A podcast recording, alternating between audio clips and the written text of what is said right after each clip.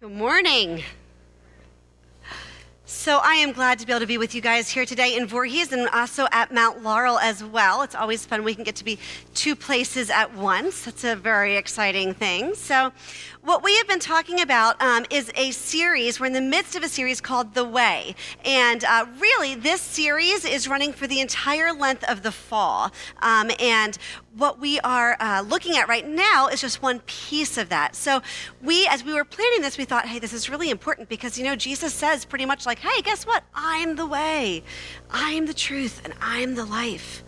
Um, and so, as Christ followers, it's really important for us to look at what that really means to be in the way. Um, and a big part of that is prayer. It's something that Jesus did all the time, it's something that he instructed his disciples to do, it's something he did for his disciples. And so um, we wanted to really dig in and look at what this means. So over the past few weeks, we've looked at what prayer is, what it means to pray, how we can do it. Um, and just last week, Pastor Jeff talked here in Voorhees about the fact that prayer is really this ongoing conversation with God. It just happens throughout your day. Um, and Pastor Rick, for those in Mount Laurel, talked about that, and he even said, hey, you know what? God has a texting phone number. See what you missed? You didn't know that, did you? God, you can text God. So if you missed that, you need to check out the podcast where he gives you all the good details about how you can text God. But what I love about that is that it really is an example of that kind of intimacy, that friendship, that closeness that God wants to have with us. That it really is an extension of our everyday, that we can talk to God as easily as we can shoot a text to a friend or family member. Um, and that is an awesome way to look at it. Now, some of us, are really great communicators with our friends. Some of us are really good about keeping in touch. We're really good about keeping people up on what's going on in their lives. I have to admit, I am not the greatest at this. I find that the everyday seems to get in my way. And I am blessed to work in a building with a few of my absolute best girlfriends in the whole wide world. But it can be three or four weeks, and we'll realize we really haven't talked. Now, my husband doesn't believe me, but I swear it's true. We can go three or four weeks without really having connected on a deeper level. Stuff is happening on their lives, stuff is happening in my lives, but we're missing each other. So there are five of us, and between the five of us, um, there are 17 children, five husbands, and somewhere around eight jobs. So we're busy, and we're running in a whole lot of separate directions. And so we found something to help that. It's my new favorite app in the whole wide world, and it's called Marco Polo. Now, I have to put a disclaimer out here. Really, it is Christine Graves, the director of Family and Children's Ministry, who um, turned me onto this. And she said, I want full credit. So she gets full credit. Good job, Chris. Um, and actually, separate aside, even more of an aside, um, they, she started using it because her small group that had been together for a number of years had members who were leaving. One woman was moving to Hawaii, another woman was um, moving to Korea, and you can't just like FaceTime when you're living in these places. The time, like the time difference, is really prohibitive in that kind of situation. So they discovered um, Marco Polo, and so they can actually Marco Polo their small group, and these other ladies can catch up on it, and then Marco Polo back. So what it is, I love that by the way. FYI, just as a you know, small groups person, really, really cool. Good job, good job, ladies. Um, but I love it, and this is what we have taken to doing. So you can see up there, I, you know, this was last weekend. I was at Wesley Seminary in D.C., and I was just sharing with my girlfriends my, um, you know, my Starbucks coffee as I was sitting and waiting for class to begin. And my children make fun of me terribly, and they're probably climbing under the seat right now because they think I'm, I'm like really, really old because I enjoy this kind of thing. But um, but this is great. So it has become the way that we can kind of keep in touch. So I can, you know, Marco Polo them from the car. I don't look at them, but they can see me, and I can say, hey, you know, here's what's going on. Oh my gosh, you should have heard what happened at Walmart. It was awful. Blah blah blah blah blah. And then at their convenience, they can check it and Marco Polo back, and so I can hear what's going on with them, and and we're able to keep in touch in that way. Um, and I actually started using it with a really good friend of mine who we've been friends for over 20 years. But about 16 years ago, they moved out to Lancaster, PA, and moved back down here. And so we do not keep in touch the way we should. Lots of time can go in between our opportunities to talk. And you know how once that time starts to build up, it's kind of like, where do you start? You know, I'll want to pick up the phone and say, oh my gosh, Carrie, you're not going to believe it. The dog needs surgery. And then I realize she doesn't even know we have a dog you know or or hey this happened with the kids at school and you're not going to believe it but she doesn't know the three things that happened leading up to this. And so the communication just kind of stops. Because we just don't have time to bring everybody up to speed and and that gap gets bigger and bigger and bigger the longer the time goes sometimes we're kind of like that with God. You know, that, that time has stretched on and it's been a while since we really talked to Him, at least not super personally. And where did we begin? And, but the good news is, God is not driving 17 children all over the place. He does not live in Lancaster, PA. He is right with us all the time we don't have to catch him up. He's been there. We just need to start the conversation again. We just need to reach out. Just need to talk to him. And I have to tell you, I love picking up my phone and seeing that little badge over my Marco Polo app that says that I have messages waiting for me. I love to hear what silly or ridiculous thing their children did, or who made them nuts, or what incident they had at Walmart, or whatever it is. I get really excited. Even if it's just kind of droning on about whatever. I love it. I love that I get to be a part of their day. And that's me, selfish, imperfect, self centered me. How much more? is God just waiting to hear from us. Just waiting to hear what's going on in our day. Just tell me. I want to hear from you. It's a very exciting thing. Love being able to tell them the big things and the small things. And that's what God wants from us too. What are the big things that are going on in your life? but also what are the small things that are going on? You know, a lot of times I think we get hung up on that. We think, oh, I, you know, I, I, don't need to pray about that. You know, God, God's got bigger things on his mind. You know, like he just, he doesn't need to worry about my daily, you know, nitty gritty in and outs. World peace, near death experiences, absolutely, I am all over it. But the little things, you know, the fact that, you know, my kids are making me crazy or my husband's on my last nerve or I'm on his. Those things, I'm not going to bother him with that. He's too busy.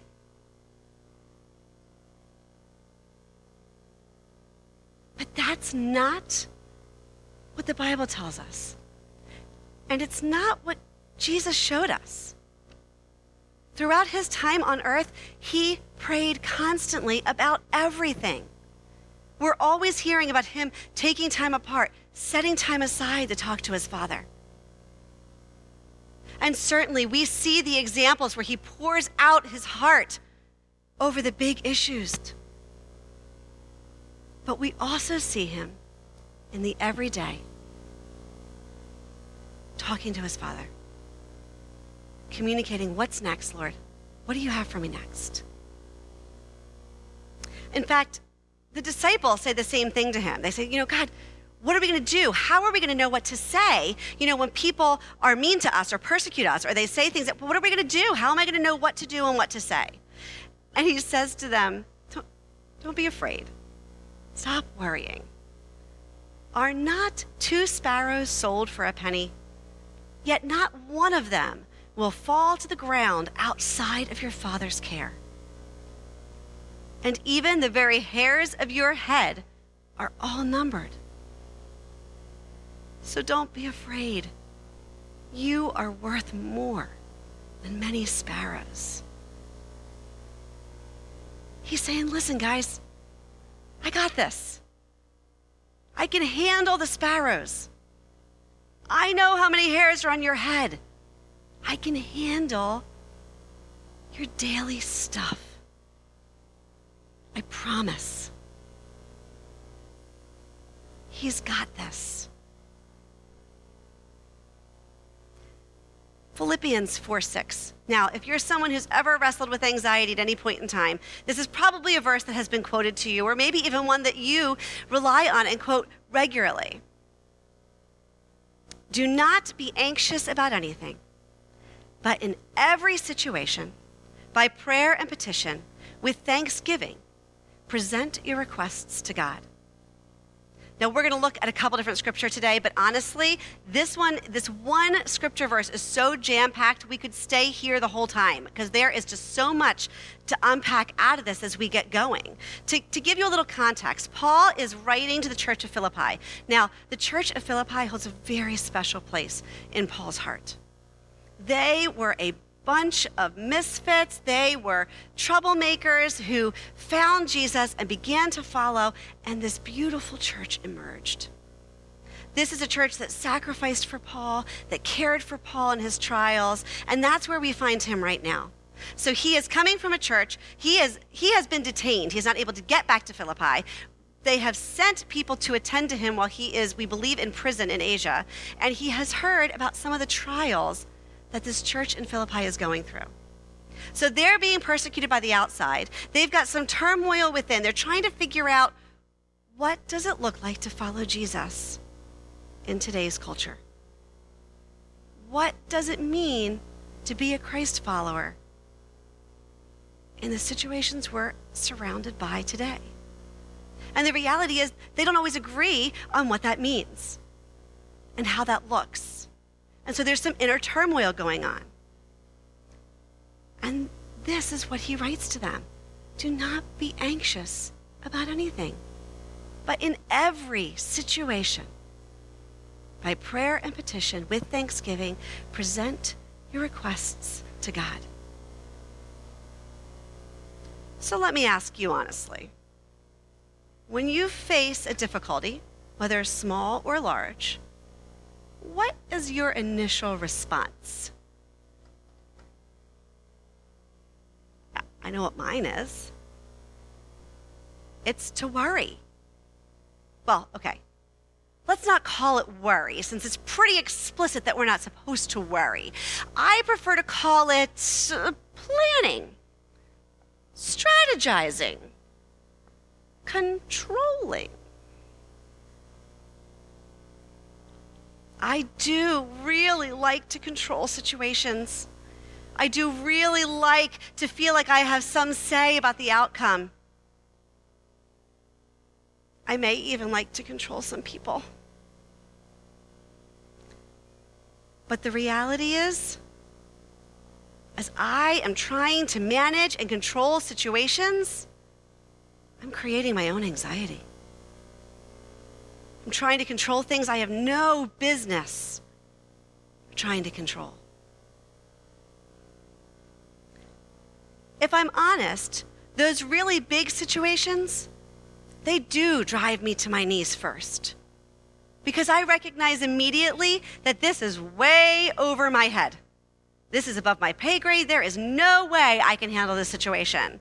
So for me, the answer is quick. Okay, yes, I got to pray about this because I have no idea what to do. But it's the less than huge situations that tend to trip me up. They're the ones that I think I can manage, that I think I have some control over. and that usually end up with me with my back against the wall, wondering how on earth it got this bad.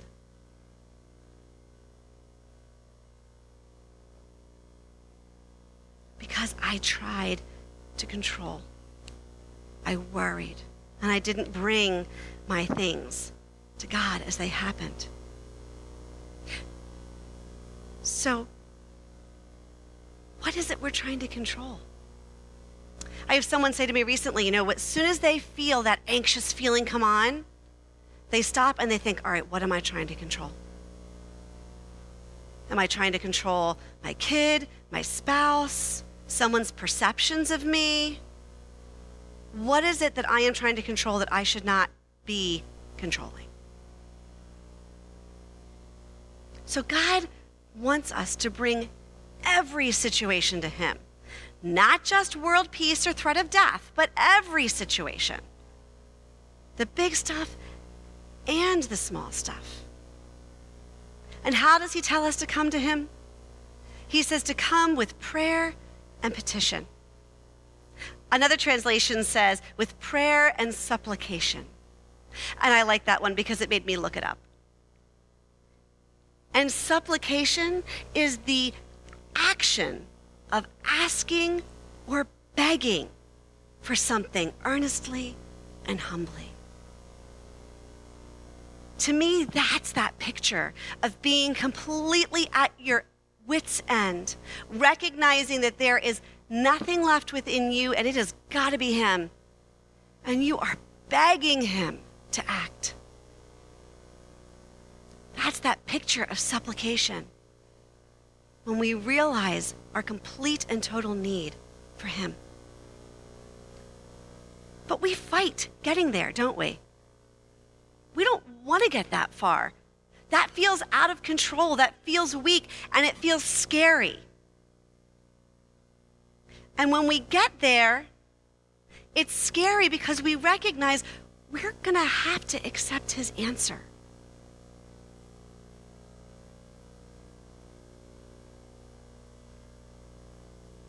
And we may not like his answer.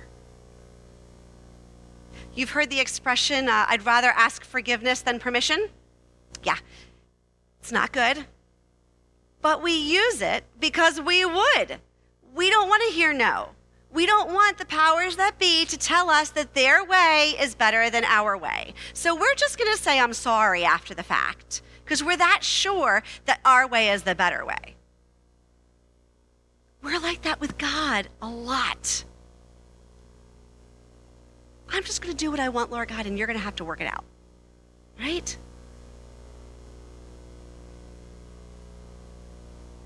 But when we get to the point when we are willing to say, Your answer is the only answer I want, it is a place of peace and surrender. Because we recognize that really there are only three answers we can possibly get. Yes, no, or wait. Now, yes, woohoo, that's great. We love yes. We like yes. When yes is confirmation, you are on the right path. You are doing the right thing. You are headed the right direction, and God has got this. Now, look, yes can be really scary too, and it's not easy. But we're not going to talk about yes today. we're going to put yes to the side for a minute, and we're going to talk about the other two answers. We're going to talk about no and wait. Because in reality, those are the two that keep us from going to God. Those are the two that keep us from going to Him and saying, Your will be done. Those are the two that we don't want to hear because they're hard. But the reality is that's where our faith grows. That's where God refines us and we get to know Him better. Now, we are in good company. The Bible is full of times that God said no or wait to people. In fact, Paul himself, in a letter this time to the church in Corinth, talks about situations where he was broken. He starts out his letter in Second Corinthians saying, Guys, it is bad. I mean, it is bad, bad, bad, bad. It is really bad here right now. In fact, he says it is so bad that they were despairing of life. This is too hard. But that's not where he leaves it. No. Instead, he says, Hey, I hope you can all feel like this too. Because he says it is in those places that we meet God the Comforter.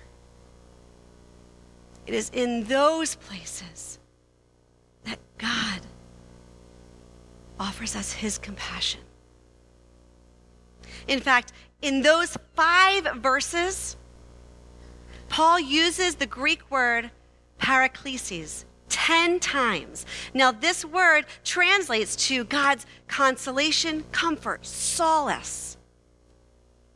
10 times he tells them about God's compassion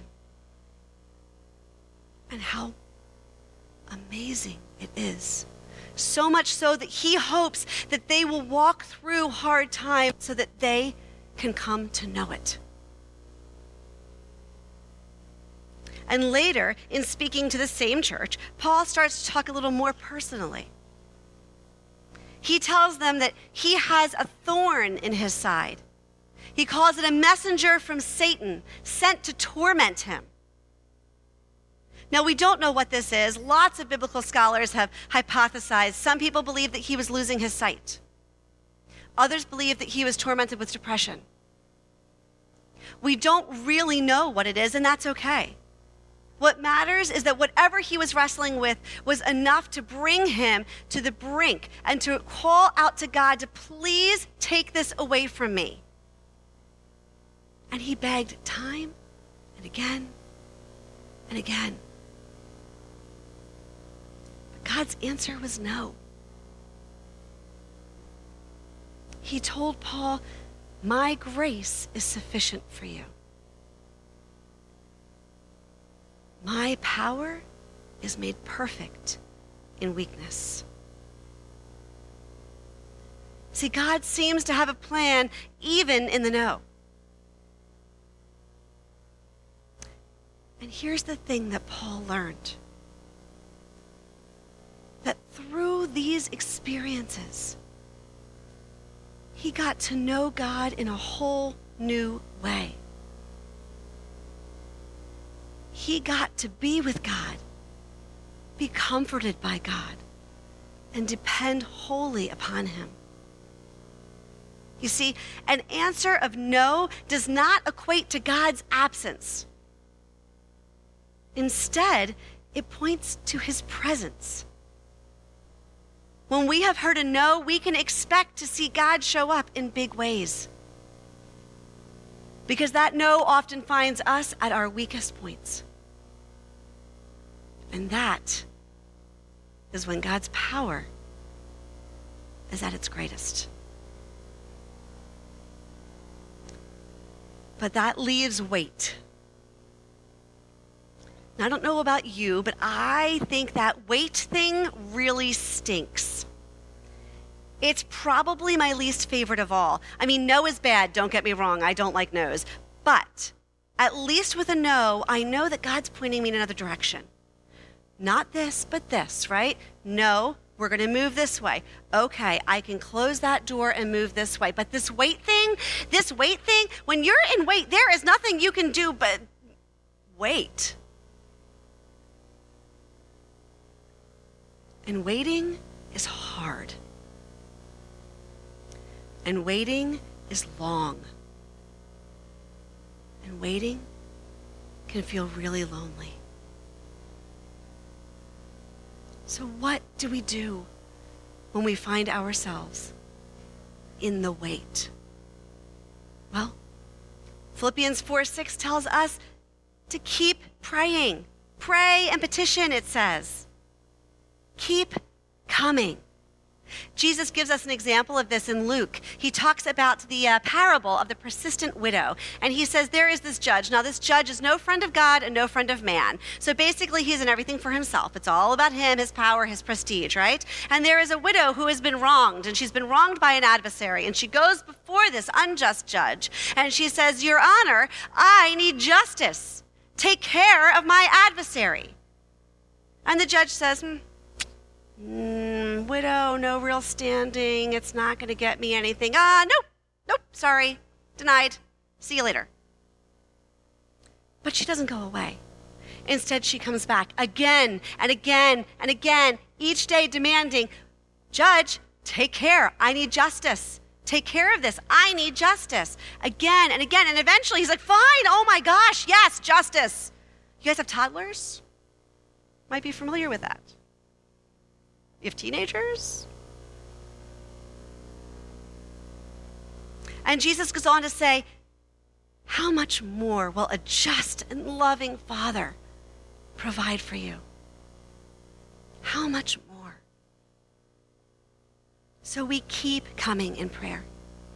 Over the summer, we did an online study on Mark Batterson's uh, book, The Circle Maker. And um, basically, the gist of The Circle Maker is persistence in prayer. It's kind of this whole topic, this idea of continuing to pray for things. And part of that um, online study was a 21 day prayer challenge. And this was awesome for me. So I, um, I have to admit that sometimes my prayers might sound a little bit like what it sounds like when you pick your kids up after school.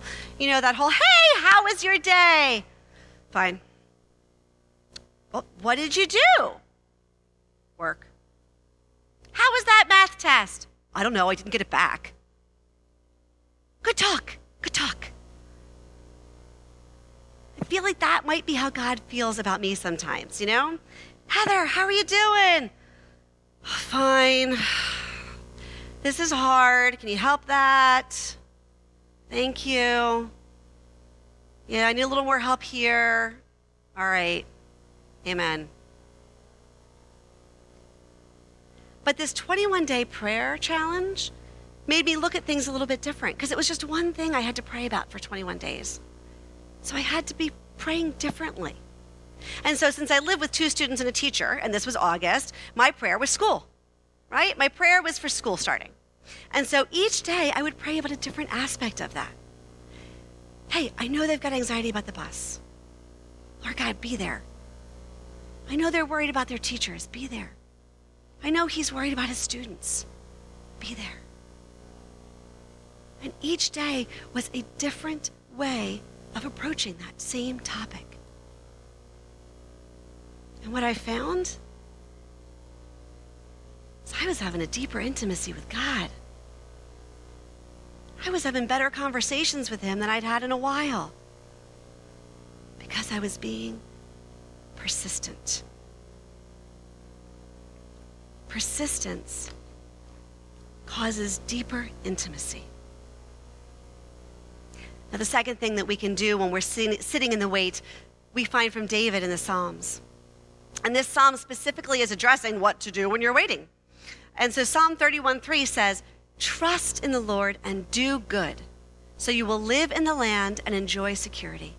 Take delight in the Lord, and he will give you the desires of your heart. Commit your way to the Lord and trust in him, and he will act. So, what do we do? Keep on keeping on. We do good. We continue to serve him we take delight in him. Now, how do you take delight in something? Think about a child. You take delight in them. You are sitting on the floor. You are giggling with their giggles. You are enjoying being with them. That's how it works with God, too. We delight in Him by spending time with Him. When we hear a no that we don't want to hear, or when we hear a wait, our natural inclination is to withdraw. I didn't hear what I wanted to hear, so I'm pulling back. I'm going to sulk a little bit. I'm going to lick my wounds a little bit. I'm not sure that I can trust you because you didn't give me what I wanted when I wanted it. But But what we see is that we're supposed to be doing the exact opposite. We're supposed to be delighting in Him. We're supposed to be drawing closer to Him, surrounding ourselves with people who are also searching Him out, spending time with Him in groups, in the Bible, in the worship music we listen to, immersing ourselves in Him, taking delight in the Lord, committing our ways to the Lord, and He will act.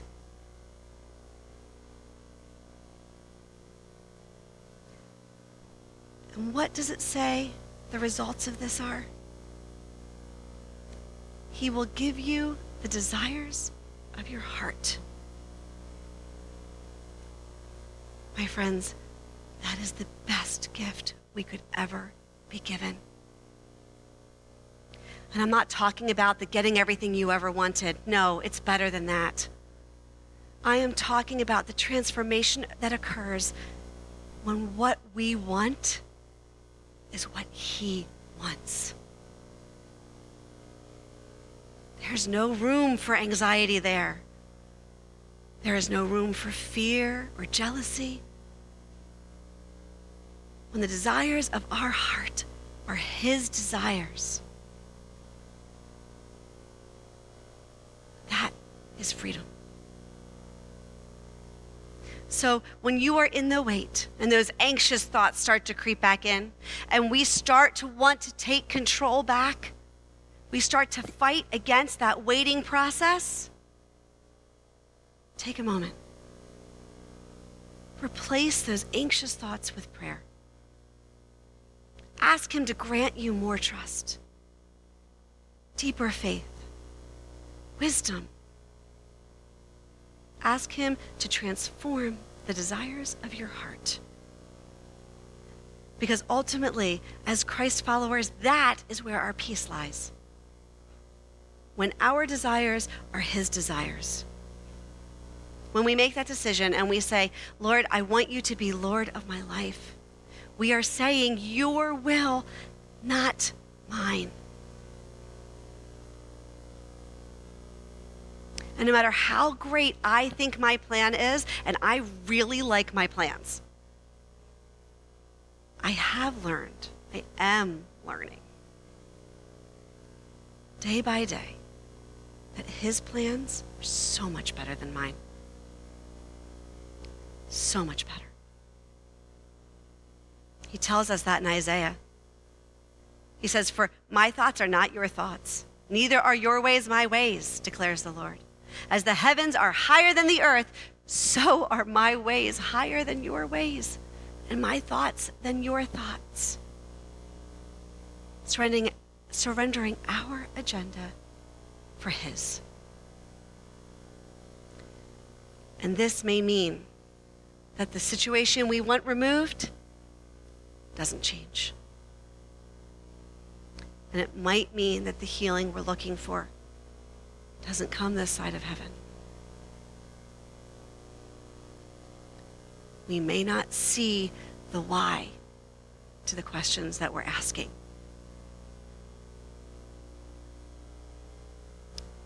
but we do learn to trust Him. We can trust that He is faithful and that He will bring good things out of those things that even the enemy intended for evil. It brings us full circle back to Philippians. We're going to read it again, but this time we're going to add in verse 7. Do not be anxious about anything but in every situation, by prayer and petition, with thanksgiving, present your requests to God. And the peace of God, which surpasses all understanding, will guard your hearts and your minds in Christ Jesus. Now, I know that some of you are in the thick of the wait right now. And I know some of you have heard a no that you did not want to hear. It is hard. And it does not feel good. But He is good. Take it to Him. Tell Him about it. Do you need His peace in accepting it? Ask. He promises to give it. Do you need His peace in the waiting? He's faithful. But keep praying, keep begging, keep petitioning, and He will transform our heart's desires to His. Sometimes prayers change circumstances, but always, always, prayers change us. Will you pray with me? Heavenly Father, thank you. Thank you, Lord, that you don't just call us to come to you with the big things, but that you also call us, Lord, to share the little nitty gritty details of our everyday lives. And God, forgive us that sometimes we think it's too much for you. Lord, truly we know there is nothing that you can't handle. And that the relationship you want with us, Heavenly Father, is not distant or infrequent, but instead intimate and daily. And so, God, hear us now as we take a moment in the silence, Lord, to lift to you some of those nitty gritty things, Lord God, that perhaps we haven't been sharing. With you.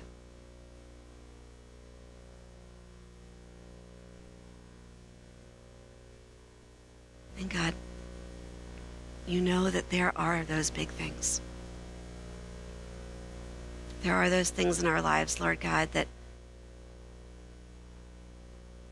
are heavier than we can possibly carry. And Lord, for some of us, it's something you've said no to, and for others, we're still waiting on you. But hear us now, Lord God as we take a moment and we lift those things and ask you to carry them. Ask you to give us peace about them.